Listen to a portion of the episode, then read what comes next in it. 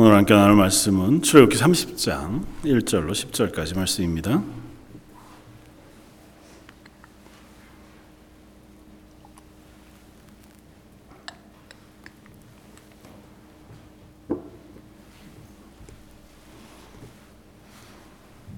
출애굽기 삼십 장 일 절로 십 절까지 우리 차였으면 한 목소리 같이 한번 봉독하겠습니다.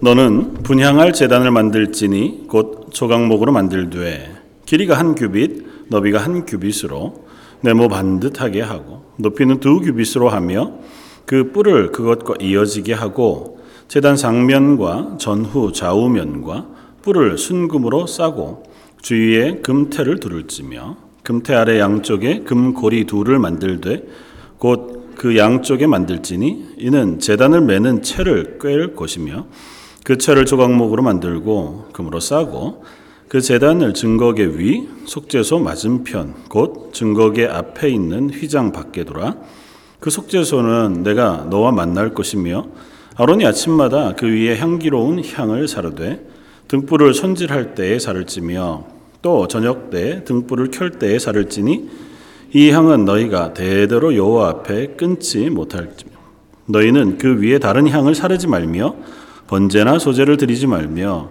전제의 술을 붓지 말며 아론이 일 년에 한 번씩 이 향단 뿔을 위하여 속죄하되 속죄제의 피로 일 년에 한 번씩 대대로 속죄할지니라 이 제단은 여호와께 지극히 거룩하니라. 아멘. 어, 오늘은 분향단 어, 향단에 대한 금향단에 대한 어, 가르침 혹은 그것을 만드는 것에 대하여 어, 이제 가르치신 하나님의 말씀을 모세를 통하여 말씀하신 장면을 우리가 봅니다. 한 의아한 게 있습니다.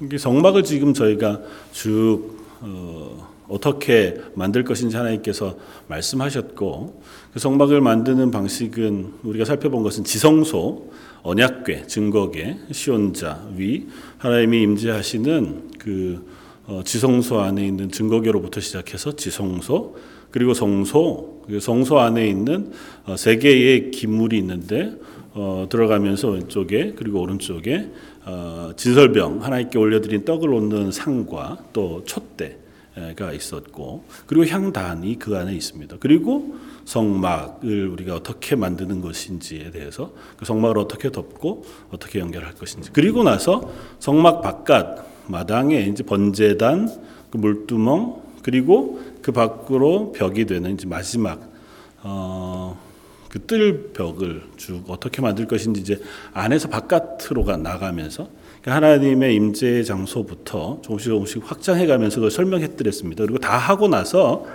제사장의 의복 그리고 제사장의 위임식까지 쭉 설명해 놓은 것이 앞에 이십구 장까지의 말씀이었어요. 그리고 갑자기 삼십 장에 그 안에서 빼먹고 설명하지 않은 두 개 중에 하나가 뭐냐면 분향단이었습니다. 그러니까 어, 성소 안에 성소와 지성소를 가르는 막이 있고 휘장 그 바깥쪽 그러니까 성소에 세 개의 기명이 있는데 떡을 놓는 상, 진설병을 놓는 상과 어, 그리고 촛대가 있고 그리고 분향단, 향을 분향하는 단이 있는데 분향단을 싹 빼놓고 앞에 설명을 쭉 했어요.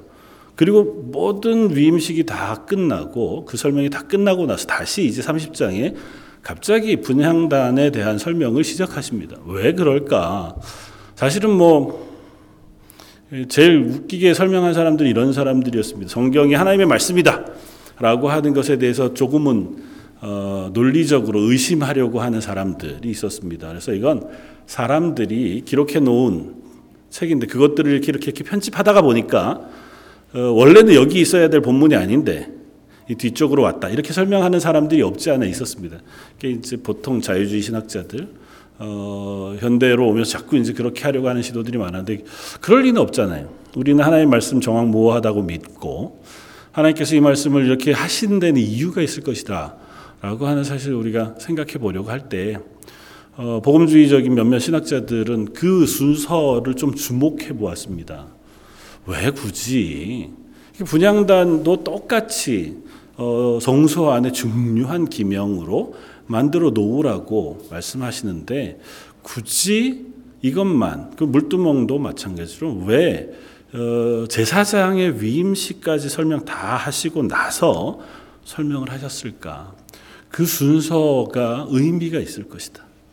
그러니까 아더핑크라고 하는 신학자는 그래서 어, 이 분향단은 전적으로 예배와 연결되어서 있고 그런 의미에서 하나님 앞에 드리는 기도의 내용으로 우리가 이해하는 것이 가장 합당하다. 그러니까 성경, 성경 안에 사실은 이 분향과 연결되어진 본문들을 쭉 찾다가 보면 대부분 하나님께 올려드리는 기도와 연관되어져 있는 것이 굉장히 많거든요. 그래서 상징적으로 하나님께 올려드린 기도로 이해할 때에 기도를 드리는 이와 기도를 받으시는 하나님의 기도의 내용 그리고 기도를 받으시는 하나님의 조건으로 설명하기는 좀 그렇지만 어, 그런 어, 사람들의 모습을 설명하기 위해서 이런 순서들을 썼을 것이다. 그래서 그렇게 이해하면 조금은 이해가 돼요. 그래서 오늘은 그 얘기를 한번 살펴보려고 합니다. 먼저 우리가 살펴보던 방식대로 금향단에 대한 설명을 쭉 하십니다. 어떤 모양으로 그 분향할 제단을 만들어라. 조각목으로 똑같이 조각목으로 만듭니다. 그러니까 사막에서 구할 수 있는 아카시아 나무와 같은 조금 작은 가시나무를 조각조각해서 연결해 만드는 조각목으로 만들고 그리고 너비와 길이가 한 규빗 정사각형으로 그리고 높이는 두 규빗 그러니까 사십오 센티미터 사십오 센티미터 정도 되니 크지 않은 거죠. 그 높이가 한 어, 뭐 구십 센티미터 정도, 일 미터 정도 되는 향단을 만드는데 그릇이나 심지가 있는 형태가 아니에요. 그냥 상의 형태고 다 뿔이 달려있는 그것을 금으로 다 싸고 그 금태로 두르도록 해서 어떻게 보면 이것은 향을 사르는 어, 상과 같습니다. 그러니까 이 단 위에다가 향을 뿌리고 불을 붙여 그 향을 태우는 형태예요. 그러니까 그걸 위해서 다른 뭐 어떤 다 보조 장치가 없이 단 위에 향을 사르는 형태로 만들어라. 이제 그렇게 말씀하셨고 그리고 다른 것들과 마찬가지로 고리를 만들어 달고 그곳에 조각목으로 또 금으로 씌워서 채를 만들어서 이동할 때 그 고리에 끼어서 이동할 수 있는 형태로 만들어라. 이제 그렇게 말씀했습니다. 어, 그리고, 어, 이 위치를 우리가 한번 생각해 볼 필요가 있는데, 어, 향단 어디에 있다고요? 성소. 그러니까 성전으로 따지면 지성소와 성소로 나뉘어지는 공간이 성막으로 되어 있단 말이죠. 근데 성소는 제사장들이 들어갈 수 있는 공간이에요. 그래서 제사장들이 매일 같이 들어가서 올려드리는 지성 그 떡을 올려드리고 또 어, 촛대 불을 끄지, 끄지, 끄지 않게 어, 불을 피우고 그리고 이 향단에서 향을 피우고 그리고 휘장으로 되어 있고 그 안쪽에 지성소 공간에는 언약궤가 있고 그곳에는 대제사장이 일 년에 단 한 차례만 들어가서 하나님 앞에 어, 나아갈 수 있고 하나님이 그 지성소 안 증거궤 언약궤 위 시온자 두 그룹 날개 사이에 임하시겠다고 말씀하시고 내가 거기에서 너희를 만날 것이다 말씀하신 자리잖아요. 그러면 향단은 어디냐 하면 그 지성소로 들어가는 휘장 바로 앞이에요. 그러니까 양쪽에 있는 진설병을 놓는 상과 촛대는 같은 위치에 있지만 향단은 조금 더 안쪽에 있어서 바로 휘장 앞쪽에 놓여 있게 되어져 있습니다. 그러니까 어떤 성경 본문에서 이 향단을 그래서 지성소와 연결되어져 있는 기명으로 설명하는 데도 있어요. 히브리서에서는 지성소 안에 언약궤와 향단이 있다고 설명할 정도로 그러니까 이 향단은 하나님이 임재하시는 지성소와 가장 가까이 놓여지게 되어 있는 기명으로 설명되어지고 있습니다. 그러니까 어, 그리고 이 지성소, 성소로 들어가는 제사장들은 매일 들어가서 오늘 본문에 보면 어떻게 해요? 칠 장에, 칠 절에 아론이 아침마다 그 위에 향기로운 향을 사르되 등불을 손질할 때 그러니까 등불이 있는 그 등불을 손질할 때마다 아침에 향을 드리고 그리고 저녁에도 또 가서 향을 드려요. 그러니까 아침 저녁으로 상번제를 드리듯이 이곳에서는 항상 향으로 하나님 앞에 아름다운 향기로 올려드리도록 그렇게 명령해 놓았습니다. 그리고 여기에는 다른 어떤 것도 드리지 말라고 말씀하세요. 뭐라고 설명합니까? 너희는 그 위에 다른 향을 사르지 말며 번제나 소제를 드리지 말며 전제의 술을 붓지 말며, 그러니까 그것에 다른 아무것도 섞지 못하게 되어 있습니다. 그것이 아무리 거룩하게 하나님 앞에 드리는 것이라 할지라도, 번제로 드리는 것이든 소제로 드리는 것이든 어떤 것이라도 그 위에는 드려서는 안 돼. 여기에는 딱 하나님께서 정하신 향만 드려야 되고, 오늘 본문 읽지 않았지만 저 뒤에 삼십사 절 이하에 가면 그 향을 만드는 것에 대해서 특별하게 설명하십니다. 삼십사 절, 여호와께서 모세에게 이르시되 너는 소합향과 나감향과 풍자향의 향품을 가져다가 그 향품을 유향의 석대 각기 같은 분량으로 하고 그것으로 향을 만들 때 향 만드는 법대로 만들고 그것을 소금을 쳐서 성결하게 하고 그 향 얼마를 곱게 찌어 내가 너와 만날 회막 안 증거궤 앞에 두라. 이 향은 너희에게 지극히 거룩하니라. 하나님께서 그 위에 올려드릴 향도 정했어요. 그걸 만드는 방식도 하나님께서 명령하셨습니다. 그리고 그것을 어떻게 만들어서 거룩하게 할 건지도 소금을 뿌려서 성결하게 하라고 말씀하시고, 그리고 그것 중에 일부를 이 향단 앞에다가 모셔두고 필요 아침 저녁으로 가져가서 그것을 하나님 앞에 드리는 향으로 쓰라는 겁니다. 굉장히 엄격하게 말씀하시고 나서 조금 더 두려운 말씀을 그 뒤에다가 씁니다. 삼십칠 절, 내가 여호와를 위하여 만들 향은 거룩한 것이니 너희를 위하여는 그 방법대로 만들지 말라. 냄새를 맡으려고 이 같은 것을 만드는 모든 자는 그 백성 중에서 끊어지리라. 그러니까 하나님 앞에 드리는 향인데 이것 어, 그 나도 우리 집에서도 좀 피면 좋겠다 그 생각해서 똑같은 방식으로 만들어서 쓰지 말라고 하는 겁니다. 뭐 다른 방식으로 향을 만드는 것도 안 되지만 그것을 함부로 사용하지도 못하게 하셨습니다. 그러니까 이것은 하나님 앞에서 하나님 앞에 드리는 향으로만 특별하게 구별하도록 명령하셨어요. 어, 나중에 레위기 십 장에 가보면 아론의 두 어, 아들 어, 나답과 아비후가 하나님 앞에 어, 이 향단에 불을 들이다가 잘못된 불을 들여서 하나님 앞에서 벌을 받아 죽게 되어지는 장면을 우리가 읽을 수 있습니다. 아마 그것은 향과 관련된 것인지 불과 관련된 것인지 명확하지 않아요. 그러나 아마 이 향단에 분향하다가 그가 죽게 되어졌다고 하는 사실을 볼 때 하나님께서 이걸 얼마나 엄하게 그리고 구별해 놓으셨는지 우리가 이해할 수 있습니다. 하나님께서 왜 이렇게 구별하시고 특별하게 하셨을까? 이게 무엇이기 때문에, 무슨 의미가 있기 때문에. 오늘 그 의미들을 우리가 한번 생각해 보려고 하는데요. 그 의미는 이것입니다. 성경은 끊임없이 금향단에 드려지는 향기를 기도라는 것으로 우리들에게 설명해 줘요.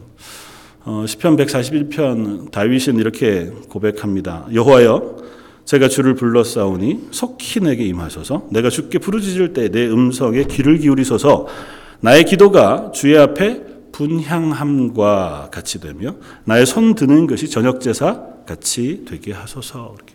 내가 하나님 앞에 기도하는 것이 하나님 앞에 드리는 분향하는 것과 같기를 원합니다. 그 분향은 하나님 앞에 올려드리는 향기로운 냄새잖아요. 하나님께서 그것을 맡으시고 어, 맡으신다는 표현이 이제 인간적인 표현이죠. 우리들이 이해하기 쉬운 표현으로 그 향기로운 것을 기뻐 받으시겠다고 말씀하셨거든요. 그것처럼 제 기도도 하나님 앞에 올려드려지고 하나님이 기쁘게 받으시는 기도가 되어지기를 원합니다 라고 기도하고 있습니다.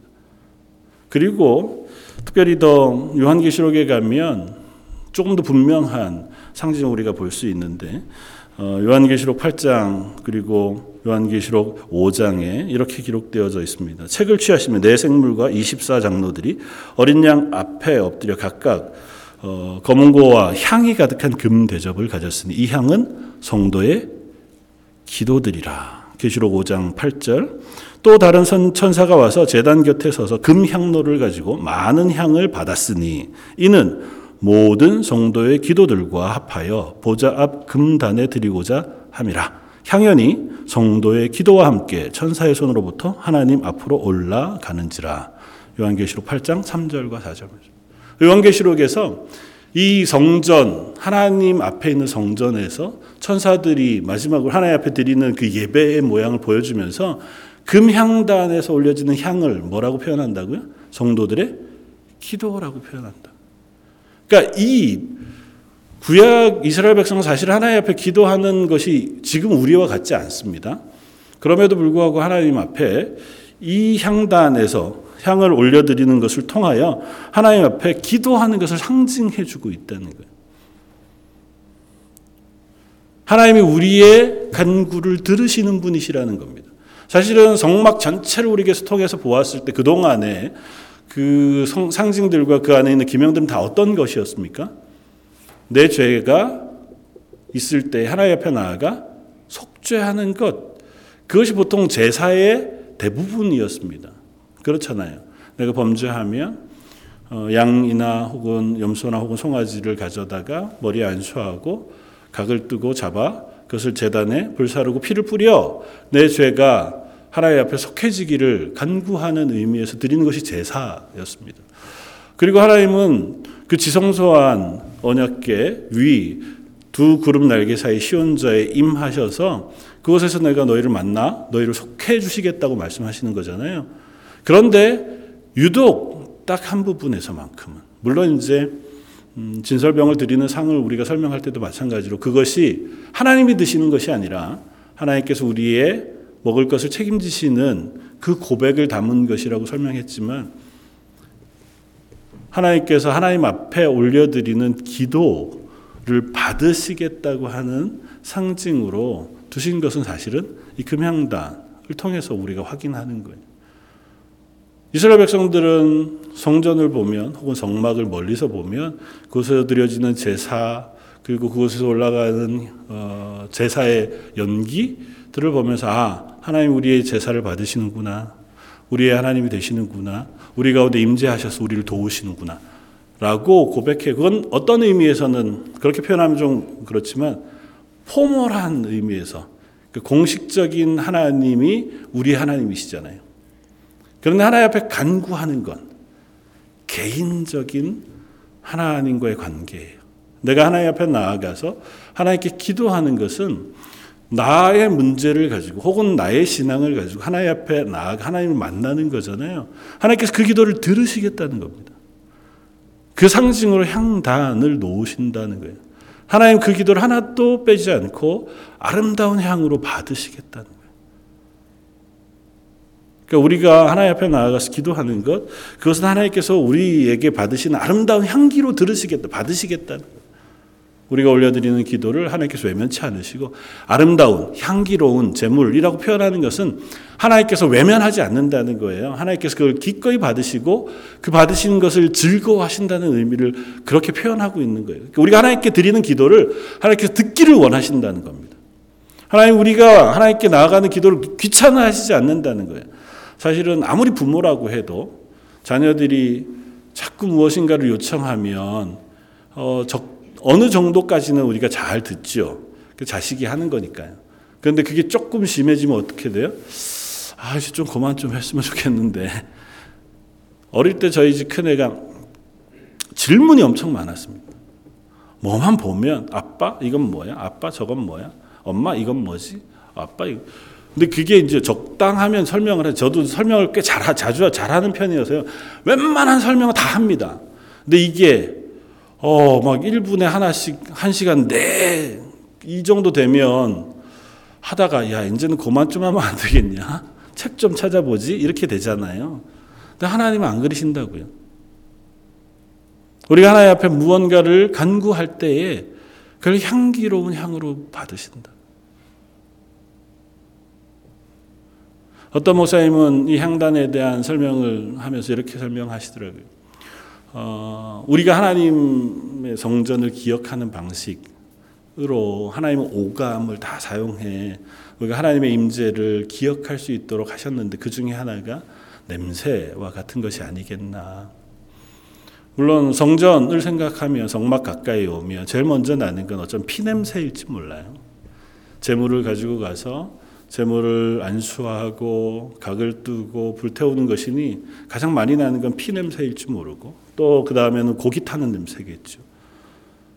그러나 그것뿐만이 아니라 향이 드려지는 거니까 이게 이십사 시간 계속 올려드려지는 향이었다면 아마 성소 그리고 그 성막 있는 주변은 대부분 그 향이 가득해서 나머지 냄새들을 아마 조금은 희석할 수 있는 향의 역할들도 할 수, 할 수 있지 않았을까라고 얘기하면서 그 향을 맡으면 아, 하나님이 우리와 함께 계시는구나. 우리의 기도를 들으시는구나를 기억할 수 있게 하지 않았을까. 인간의 기억을 떠올리는 가장 좋은 것 중에 하나가 냄새라면서요. 어디 가면 어떤 냄새가 이렇게 나면 아, 괜히 그것과 어울려 떠올라오는 추억이나 또 그것과 연관되어지는 사람, 그런 것들이 이렇게 머리에 떠오르는 것처럼 이 향을 통해서 하나님께서 하나님을 기억하게 하신 것이기도 하겠다. 하나님은 다양한 방법으로 우리가 하나님을 잊지 않도록 하나님께서 하시기를 원하셨다는 거예요.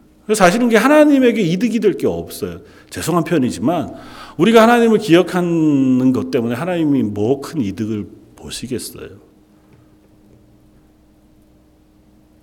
우리가 하나님이 어떤 하나님이신지를 아는 것 때문에 하나님이 무슨 큰 기쁨이 있으시겠어요. 그런데 하나님 그렇게 하신다고요. 우리로 통하여 기뻐하시겠다고요. 그렇게 말씀하시잖아요. 우리로 인하여 기뻐하고 춤추시겠다고 말씀하시잖아요. 우리가 하나님을 기억할 때마다 하나님 그게 기쁨이 된다고요. 어르신들 이렇게 뵈면 뭐 우리 부모님들도 그렇죠. 멀리 계신 분은 더 그럴 테고 전화하는 거, 야 뭐 전화했니 그러시지만 전화하면 좋아하시잖아요. 우리가 그분을 기억하고 떠올릴 때 고마워하고 기뻐하시잖아요. 내 자식이 나를 기억해 주는 것 때문에. 하물며 사람은 그렇게 고백하는 것이지만 하나님도 그러시겠다고. 하나님은 우리가 하나님을 기억할 때, 우리가 하나님의 백성임을 기억할 때, 하나님의 말씀을 기억할 때 하나님 앞에 서서 그 하나님이 말씀하신 것들을 기억하여 살려고 할 때 하나님 그걸 기뻐하시겠다는 것입니다. 아마 그런 의미로 설명하시는 것들도 우리가 이해해 볼 수 있습니다. 그러면서 하나 오늘 본문을 통해서 나누고 싶은 것은 기도와 연관해서 이런 것입니다.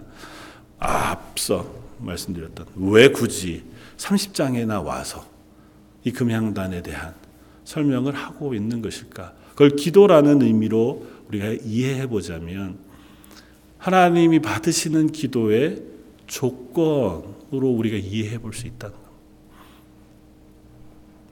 첫 번째는 이 금양단을 설명하기 전에 전체적으로 우리가 설명한 것 중에 하나가 중요한 것, 바깥에 있었던 것이 뭡니까?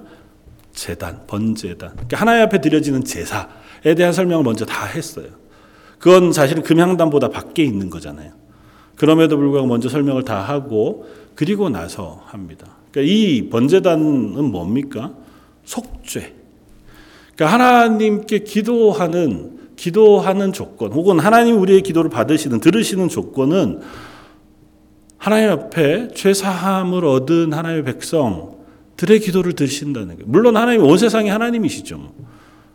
하나님이 만드신 온 세상이 하나님 모른다고 해서 하나님 거절했다고 해서 그들의 하나님이 아니신 건 아니에요. 그러나 하나님 분명히 말씀하십니다. 내가 택한 내 백성에게 내가 귀를 기울이시겠다고 말씀하거든요. 하나님 우리를 자녀로 삼으셔서 하나님의 백성이 하는 기도를 귀 기울여 들으시겠다는 거예요. 그런데 우리가 하나님의 백성이 어떻게 돼요? 모두 다 우리는 죄인이잖아요. 그런데 우리가 하나님의 백성 된 것, 하나님의 자녀가 된 것은 예수 그리스도로 인하여 대속 한 이후에야 비로소 예수 그리스도의 보혈의 피를 통하여 우리가 속죄함을 받은 이후에야 비로소 하나님의 자녀가 됩니다. 다른 표현으로 하면 예수 그리스도의 십자가를 우리가 믿음으로 하나님이 우리를 의롭다고 인정해 주세요. 너는 성도, 너는 내 자녀. 그것엔 다른 조건이 없습니다. 우리가 하나님 앞에 구원받는으로 표현하는 여러 조건, 여러가 아니야. 조건으로 얘기하는. 그러니까 뭐 조건이라고 설명하는 것도 웃기지만 우리가 구원은 어떻게 받아요? 오직 예수 그리스도의 피를 믿음으로 해요. 예수님께서 우리를 위해 죽으셨다는 사실을 믿음으로 우리는 구원을 얻어요. 그 구원을 얻는다는 얘기가 바로 하나님의 자녀가 되었다는 얘기고 하나님 우리의 기도를 들으신다는 것은 첫 번째로는 우리가 죄인인 것을 인정하고 회개하여 하나님의 자녀가 된 그때에 하나님 우리의 기도를 들으시겠다는 거예요. 그래서 이 구약의 제사, 지금 성막의 설명으로 이해하자면 먼저 번제단에 제사를 드려 하나님 앞에 속죄한 이후에 하나님 앞에 나아가 간구하는 기도를 들으시겠다는 거예요. 두 번째는 그러면 그 다음에 설명해 줄 수 있었을 텐데 또 한 단계를 더 설명해 놓았습니다. 제사장. 옷과 뭐 제사장의 의복 이후에 제사장의 위임식까지. 왜 제사장의 위임식까지를 포함했을까요? 그것은 하나님 앞에 나아가는 그 걸음에는 제사장이 필요했습니다. 하나님 앞에 나아서기 위해서는 우리가 그대로 나아가는 것이 아니고 하나님이 그 제사장을 통하여 하나님이 그 기도를 받으시겠다는 것입니다. 그래서 히브리서 십 장에는 이렇게 고백합니다. 형제들아 우리가 예수의 피를 힘입어 성소에 들어갈 담력을 얻었나니 라고 표현해서 우리가 하나님 앞에 나아갈 때에 예수 그리스도의 보혈을 의지하여 나아간다고 설명하고 나서 히브리서 구 장에는 또 우리가 우리에게 대제사장이 계시다라고 설명하고 그 대제사장께서 우리를 위하여 중보하고 계시다고 설명하고 계시다는 거예요. 그래서 하나님 앞에 나아가는 제사, 기도는 우리가 하나님의 자녀인 것과 또 하나는 예수 그리스도를 의지하여 나아가는 기도를 하나님 들으시겠다. 우리가 하나님 앞에 나아갈 때 기도할 때 어떻게 기도합니까? 예수님이 요한복음에서 마지막 제자들에게 가르치시는 말씀 속에 너희가 내 이름으로 기도하면 하늘에서 들을 것이요 라고 선언하시잖아요. 우리는 그래서 기도할 때 어떻게 기도합니까? 예수님 이름으로 기도해요.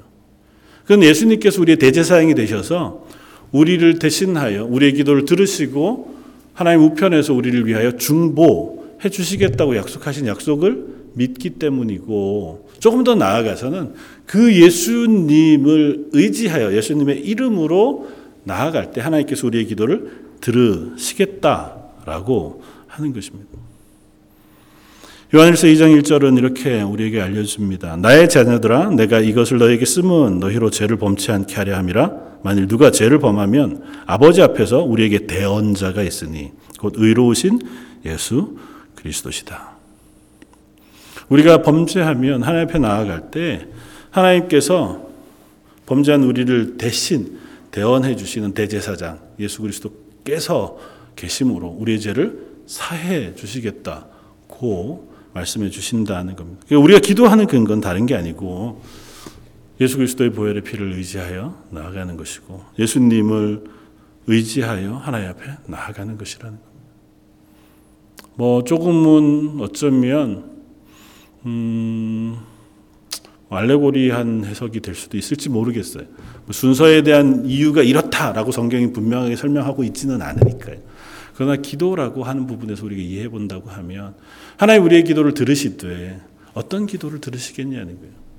우리가 예수 그리스도를 주로 고백할 때 그리고 그 예수 그리스도의 보혈의 피를 의지하여 하나님 앞에 나아설 때에 하나님 그런 이들의 기도를 들으시겠다는 겁니다. 예수 그리스도의 보혈의 피를 의지하기 때문에 우리는 기도할 때에 내 욕심을 위하여 기도하기가 쉽지 않습니다. 세상은 숱한 종교들에서 숱한 기도의 내용들을 우리에게 알려줍니다. 어디에는 뭐 얼마만큼의 애를 쓰면 노력을 하면 혹은 예전에 캐톨릭에서도 그랬지만 어, 지금도 매년 메카에 어, 수많은 사람들이 몰려서 사람들이 압사하기도 하고 할 만큼 성질을 순례하거나 혹은 무엇인가를 행하면 그것의 대가로 우리의 기도를 들어준다고 얘기하는 종교들이 얼마든지 있습니다. 치성을 드려야 한다거나 혹은 뭐 뭘 사야 한다거나 또 무슨 노력을 해야 한다거나 무슨 금식을 해야 한다거나 고행을 해야 된다거나 하나님 그것을 통해서 우리의 기도를 들으시겠다고 말씀하시지 않아요. 성경은 우리에게 그것을 어느 곳에서도 요구하지 않습니다. 하나님 우리의 기도를 들으시기 위하여 너희는 최소한 무엇을 해라 라고 말씀하시는 게 없어요. 하나님 우리에게 기도를 들으시겠다고 하실 때 뭐에 대해서만 얘기하신다고요? 오늘 본문에 예수 그리스도의 보혈의 피를 의지하여서만 나오라는 겁니다. 하나님이 열어놓으신 예수 그리스도께 십자가의 죽으심으로 열어놓으신 휘장 가운데로 담대히 나오라는 겁니다. 그로 나가기 위해서 우리는 먼저 예수 그리스도를 믿어야 하는 거예요. 예수 그리스도를 주로 고백하는 이들에게 하나님 그들이 드리는 기도를 받으시겠다는 것이고, 그들이 예수 그리스도의 보혈의 피를 의지하여 나올 때 하나님께서 그 기도를 들으시겠다는 겁니다. 그렇게 얘기하면 지금 저와 여러분들은 이미 하나님 앞에 기도할 자격, 표현이 좀 이상합니다만 기도할 자격을 가진 사람들이에요. 너희가 기도하면 내가 들으마 라고 하나님 말씀하셨다는 거예요. 심지어 어느 표현을 빌면 너희가 내게 올리는 기도를 내가 향기로운 제사로 받으시겠다는 거예요. 그러면 우리가 하나님 앞에 나아갈 때마다 하나님은 그걸 기뻐하시겠다는 거잖아요. 내 눈을 너희에게 주목해두고 내 귀를 열어 네 기도를 들으시겠다는 거잖아요. 그런데 한번 질문해 봅니다. 우리는 과연 그 하나님 앞에 나아가는가 하는 거죠.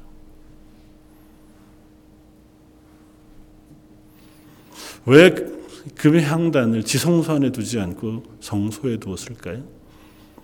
분명히 아까 표현하기를 이건 지성소의 증거계, 언약계, 하나님이 임하시는 시온자와 같은 곳에 둔 것으로 성경이 여러 번 설명하고 있는데, 그래도 향단은 지성소에 있지 않고 성소에 있어요. 지성소에 있으면 거긴 일 년에 한 차례 대제사장만 갈 수 있습니다. 그래서 하나님 그걸 지성소에 두시지 않는 거예요. 성소에 두시는 거예요. 성소에는 모든 제사장, 아니, 모든 제사장, 제사장들이 순번을 따라서 그 앞에 섬기려고 나아가는 모든 제사장들이 그 안에 들어가서 향단에 향을 올려요. 그러니까 더 많은 이들이 적어도 하나님 앞에 나아갈 수 있는 방법으로 제시해 두신 거예요. 그러니까 지성소에 임하시는 하나님을 만나는 것과 동일한 마음으로 그 향단의 향을 하나님께 올려드리는 거예요. 향을 올려드리면서 난 불 피운다 이렇게 얘기하는 게 아닐 거 아니에요. 향을 올려드리면서 어떻게 해요? 하나님께 이 향을 올려드리는 거잖아요. 그 하나님 앞에 서는 거라고요. 물론 다른 모든 것들도 다 마찬가지지만 매일 드리는 상번제와 매일 올려드린 아침 저녁 올려드린 이 향을 통해서 이스라엘 백성들은 하나님이 우리와 함께 계시다, 우리의 기도를 들으신다고 하는 조금 더 분명한 상징과 의미들을 가지게 되었을 것이라는 거예요. 적어도 아침 저녁으로는 이들은 그래도 하나님 앞에 기도하는 거죠. 저 여러분들은 어떻습니까? 하나님 앞에 어떤 기도를 들고 섭니까?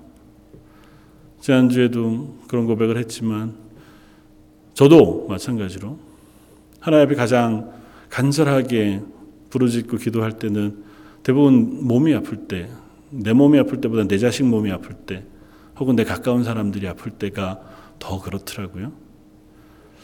물론 그것도 우리가 간절히 기도해야 할 기도가 분명히, 분명하고 하나님 그 기도를 들으십니다. 뿐만 아니라 그렇지 않을 때에도 우리는 하나님 앞에 나아가 기도할 수 있습니다. 그리고 하나님 그 기도를 들으시겠다고 말씀하시거든요. 구하면 들으시겠다고. 우리 기도할 때 하나님은 우리에게 능력을 부으시겠다고 말씀하시고 성령을 부으시겠다고 말씀하십니다. 기도하면 믿음으로 우리가 하나님 앞에 나가 기도하면 이 세상 가운데에서 하나님이 행하게 하실 모든 일들을 우리가 할 수 있도록 은혜를 베푸시겠다고도 말씀합니다. 아니요, 하나님 난 필요한 것만 있으면 됩니다. 저는 요거 조금만 주시면 되고 나머지는 굳이 저한테 안 주셔도 됩니다. 그럴 건 아니잖아요. 하나님 우리보다 지혜로우시다고요. 그리고 하나님 우리보다 크시고 하나님이 우리에게 주시고자 하는 것을 우리가 기대하는 마음으로 기도의 자리에 서는 것이 필요하겠다. 그래서 여러분들이 언제라도 하나님 앞에 기도하며 나아갈 수 있는 사람들이었으면 좋겠고, 사도 바울의 권면처럼 쉬지 말고 기도하라고 하는 말씀처럼 언제라도 하나님을 만나기를 원하고 하나님의 은혜 구하기를 원하고 하나님의 도우심을 사모하면서 하나님 앞에 설 수 있는 저와 여러분들이 되었으면 좋겠습니다. 특별히 점점 마지막 때가 되어가는 이때, 우리 자녀들이 살아가야 하는 시대는 우리들이 믿음 생활하는 것보다 훨씬 더 많은 도전이 있는 시대가 될 것이 분명하다고 생각이 되고, 그리고 캐나다에서 자녀들이 자라는 것도 또 다른 아마 도전 앞에 서서 자라가야 할 것이 분명합니다. 하나님 앞에 우리가 기도하면서 하나님, 우리의 자녀들을, 우리의 교회를, 또 우리 가정을 믿음 안에 세워주십시오. 기도할 수 있는 저 여러분들 되시기를 주님의 이름으로 부탁을 드립니다. 다시 한번 기도하겠습니다. 감사와 찬양을 받으시기 합당하신 주님, 하나님은 우리에게 기도할 수 있는 은혜를 베풀어 주셨고, 우리가 입을 열어 기도할 때마다 그 기도를 들으시마 약속해 주셨는데도 불구하고 저희들은 얼마나 쉬 기도하지 않고 이 땅의 삶을 살아가는지요. 내가 세운 계획과 내 열심을 가지고 이 땅을 살아가다가 무엇인가 막히고 어려운 문제가 생기면 그제서야 하나님 앞에 서는 것이 우리의 모습은 아닌지요. 하나님, 그러나 그런 연약한 저희를 도우시고 고치셔서 늘 하나님 앞에 설 수 있는 하나님의 사람들 되게 하여 주옵소서. 우리 자녀들을 위해서, 교회를 위해서 이 땅에 하나님의 나라가 임하기를 사모하는 마음으로 늘 기도하는 자리에 설 수 있는 우리 런던 제일장로의 모든 성도들 되게 하여 주옵소서. 오늘 말씀 예수님 이름으로 기도드립니다. 아멘.